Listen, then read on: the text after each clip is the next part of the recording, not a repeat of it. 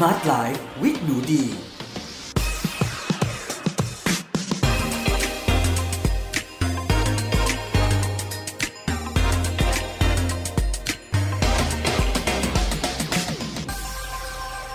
สวัสดีค่ะ ยินดีต้อนรับเข้าสู่ Med Listening Podcast ในรายการ Smart Life with หนูดี กับดิฉัน หนูดีวนิสาเรสสำหรับวันนี้เราพบกันใน episode ที่ 26 กับหัวข้อ IF แบบไหนดีที่สุด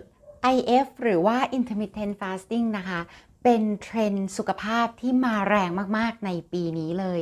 แล้วก็คงจะมาแรงไปอีกอย่างต่อเนื่องนะคะ โดยหยุดไม่ได้ เพราะว่างานวิจัยทางการแพทย์ในปัจจุบันเนี่ยค่ะ ออกมาสนับสนุนการทำ IF หรือว่า intermittent fasting เนี่ยค่ะให้เป็นหนึ่งในวิธี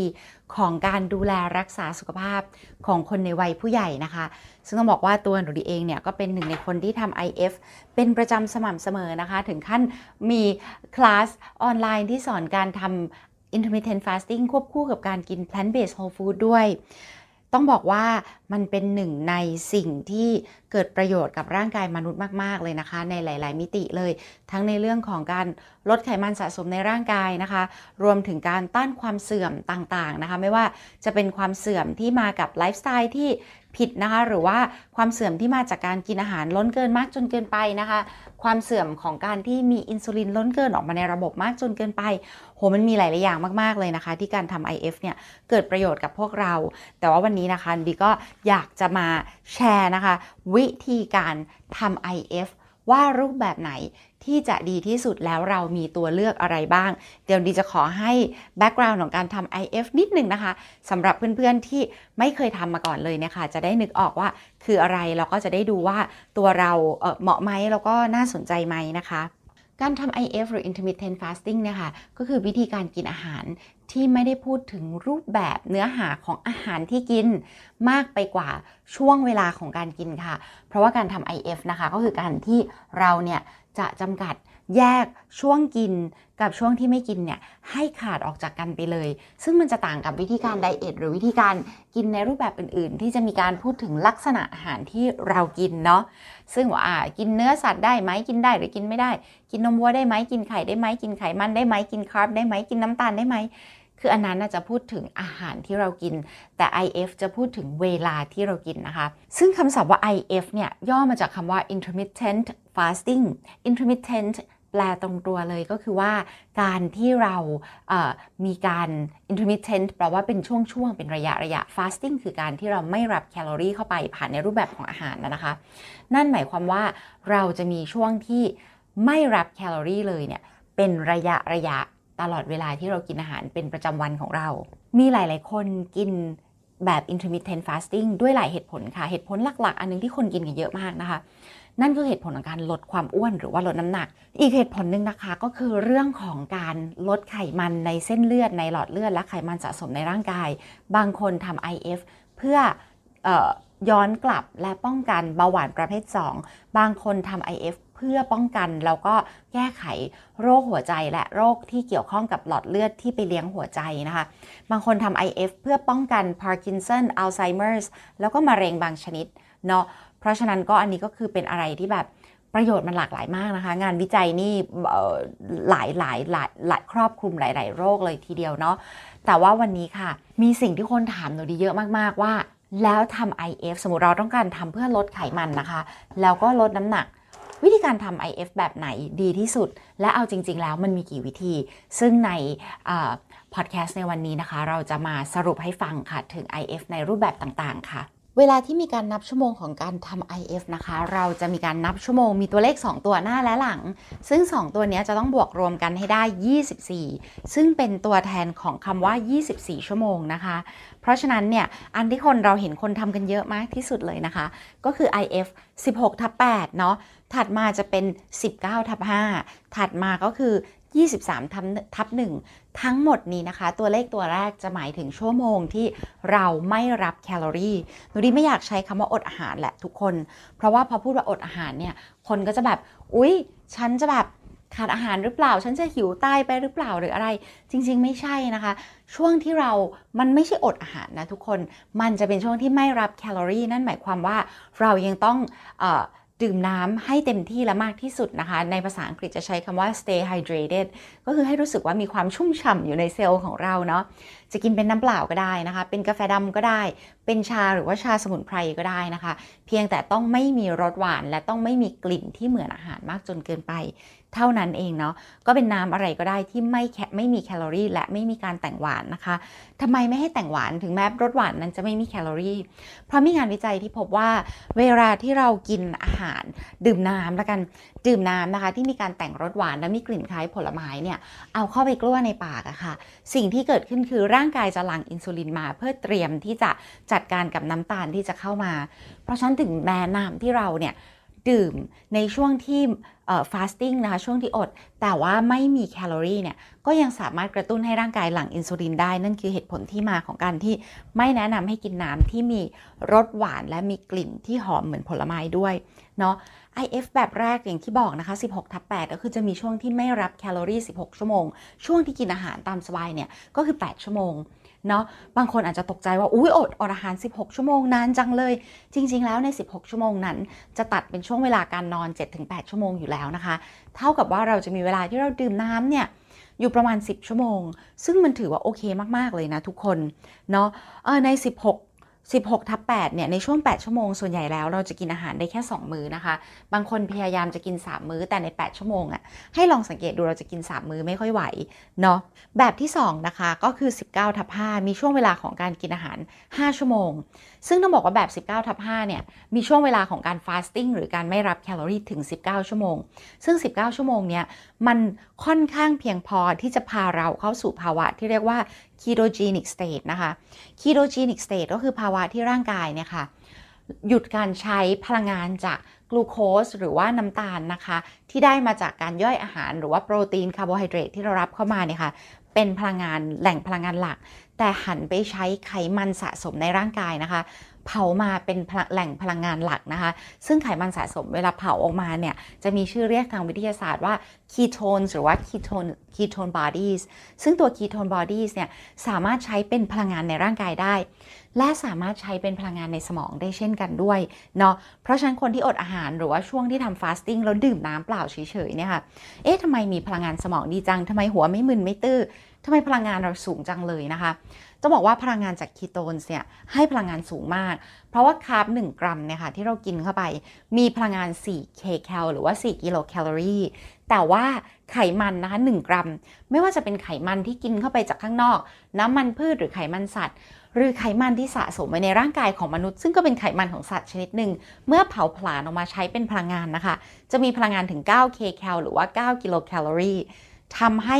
ต่อ 1 หน่วยกรัมที่เผาออกมาเนี่ยเราได้พลังงานสูงกว่าการใช้ carb ด้วย นั่นคือที่มาของการที่มีพลังงานเหลือเฟือในช่วง fasting หรือว่าช่วงไม่รับแคลอรี่นะคะทำให้คุณไม่ต้องกังวลเลยว่าเฮ้ยฉันจะหมดแรงหรือฉันจะเป็นอะไรไปหรือเปล่า ตราบใดที่คุณยังมีไขมันในร่างกายที่เผาผลาญมาใช้ได้ คุณยังคงมีพลังงานใช้อยู่นะคะ นั่นคือโครงสร้างร่างกายมนุษย์ที่ถูกสร้างมาโดยธรรมชาติเลยให้เรา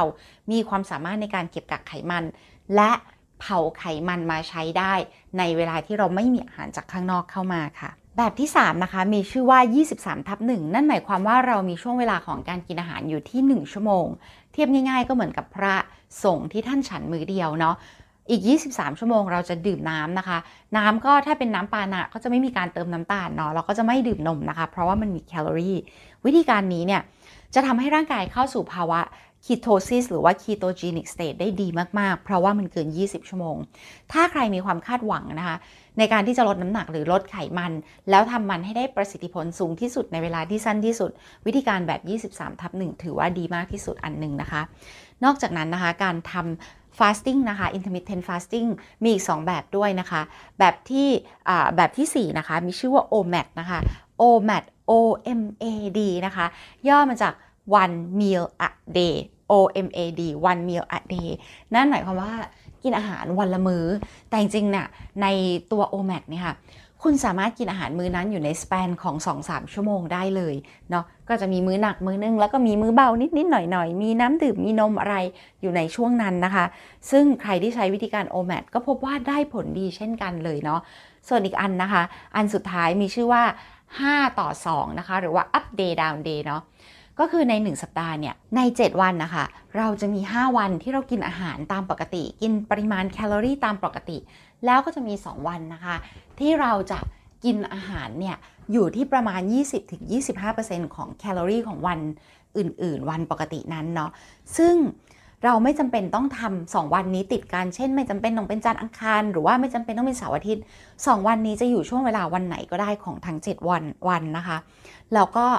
วันในวันอื่นๆ ที่เรากินอาหารเนี่ยเราไม่จำเป็นต้องลดแคลอรี่นะ เราก็กินไปตามปกติเลยค่ะ วิธีการกินแบบ 5 ต่อ 2 เนี่ย ก็พบว่าได้ผลดีมากนะคะ ในการที่จะลดไขมันสะสมในร่างกายนะคะ แล้วก็ช่วยในภาวะโรคต่างๆ ที่เกี่ยวข้องกับไขมันสะสมค่ะ ทีนี้นะคะฟังมาถึงตรงนี้ก็คงมีคำถามแล้วว่า แล้ววิธีการไหนนะคะของการทำ IF ที่ดีที่สุดนะคะ ต้องบอกว่าร่างกายของเราค่ะ ถ้าเราต้องการทำเพื่อลดความอ้วนลดน้ำหนัก หรือลดปริมาณไขมันสะสมในร่างกายเนี่ยค่ะ เราต้องการที่จะทำอะไรให้ร่างกาย มันมีการที่มันไม่ไม่ชินจนเกินไป เพราะฉะนั้นเนี่ยค่ะหนูดีจะเรียกมันว่าการทำ IF แบบไร้รูปแบบ นั่นหมายความว่าสมมติว่าเรามีการทำ IF เราเริ่มต้นเนาะเป็นมือใหม่นะคะ ทุกคนเป็นมือใหม่ส่วนใหญ่เขาจะเริ่มกันที่ 16ทับ8พูดง่ายๆคือ คำแรกที่คุณกินใน1วันอะคุณนับจากคำแรกไปอีกอีก 8 ชั่วโมงคำสุดท้ายต้องอยู่ภายใน 8 ชั่วโมงนั้นเนาะคือนาทีที่ 59 ก่อนหมดชั่วโมงที่ 8 ว่างั้นแหละ เออนะคะ ทีนี้เนี่ยค่ะเราจะกินยังไงนะคะ สมมติว่าเรากินแบบเนี้ย 16 ทับ 8 เราทำได้อย่างมีวินัยมากไป 1 เดือน 2 เดือน โหเดือนแรกน้ำหนักลดลงดีมาก ลงลงลงลงลงเดือนที่ 2 ก็ยังลงอยู่แต่เริ่มเสถียรละ พอปลายเดือนที่ 2 ผ่านไป 60 วันเนี่ยน้ำหนักมันไม่ลดแล้ว ปรับอะไรยังไงมันก็ไม่ลด สิ่งที่คุณต้องทำในลำดับต่อไปคืออะไร คุณเปลี่ยนวิธีการกิน IF ของคุณ จะเปลี่ยน 1 วันก็ได้ จะเปลี่ยน 2 วัน หรือจะเปลี่ยนไปสักอาทิตย์หนึ่งสิวันอะไรก็ได้ค่ะหนูดีเคยทำ16ทับ8อยู่นานมาก น้ำหนักลดลงมาเรื่อยๆ แต่ไม่ลดอีก บังเอิญดีต้องไปเข้าวิปัสสนา 10 วัน ในที่วิปัสสนาของหนูดีเนี่ยเราจะกินอาหารเช้ากัน6โมงครึ่งเช้า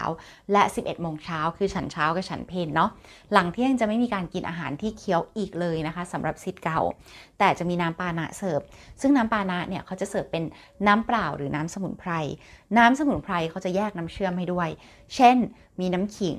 น้ำกระเจี๊ยบ น้ำเก๊กฮวย น้ำใบเตยเตยน้ำมะขามอะไรต่างๆเนี่ยค่ะ ก็จะมีสิ่งเหล่านี้อยู่ เสร็จแล้วเนี่ยค่ะ เราก็จะเลือกที่จะเติมน้ำเชื่อมหรือไม่เติมก็ได้ ตอนนั้นเนี่ยค่ะหนูดีก็ตัดสินใจที่จะไม่เติมน้ำเชื่อมตอนเย็นนะคะ เพราะการเติมน้ำเชื่อมตอนเย็นเท่ากับว่าเราเนี่ยพาน้ำตาลเข้าสู่กระแสเลือดของเราทำให้ร่างกายหลั่งอินซูลินออกมา ที่จะบริหารจัดการน้ำตาลที่เข้ามานะคะ ในกระแสเลือดของเราเนาะ พออินซูลินหลั่งออกมาเนี่ยสิ่งที่เกิดขึ้นอินซูลินเพื่อนๆ มันคือฮอร์โมนที่ถูกสร้างโดยตับอ่อน เพื่อมีหน้าที่หลักนะคะ ในการนำน้ำตาลในเลือดไปยังเนื้อเยื่อ ไปเก็บในเซลล์ต่างๆ ของร่างกายรวมถึงไปเก็บในตับในรูปแบบของออคำทางวิทยาศาสตร์ที่เรียกว่าไกลโคเจนนะคะ หรือว่าไกลโคเจนสตอเรจซึ่งเป็นพลังงานพร้อมใช้ในเซลล์เนาะทีนี้นะคะเมื่อมีอินซูลินหลั่งออกมาเนี่ยหน้าที่และแรกของอินซูลินคือการบริหารจัดการน้ำตาล หน้าที่ที่ 2 ก็คือการยับยั้งการเผาผลาญไขมันนำมาใช้เป็นพลังงาน นั่นหมายความว่าถ้าหนูดีเนี่ยกินน้ำตาลหรือกินน้ำเชื่อมพร้อมน้ำปานะในตอนเย็นเนี่ยหนูดีจะเข้าสู่กระบวนการที่เรียกว่า calorie reduction คือลดแคลอรี่แต่ไม่ได้อดอาหาร พอเราลดแคลอรี่เนี่ย แต่ยังมีแคลอรี่เข้าไปอยู่ อินซูลินยังหลั่งออกมา ไขมันก็ไม่ถูกเผามาใช้เป็นพลังงานอะทุกคน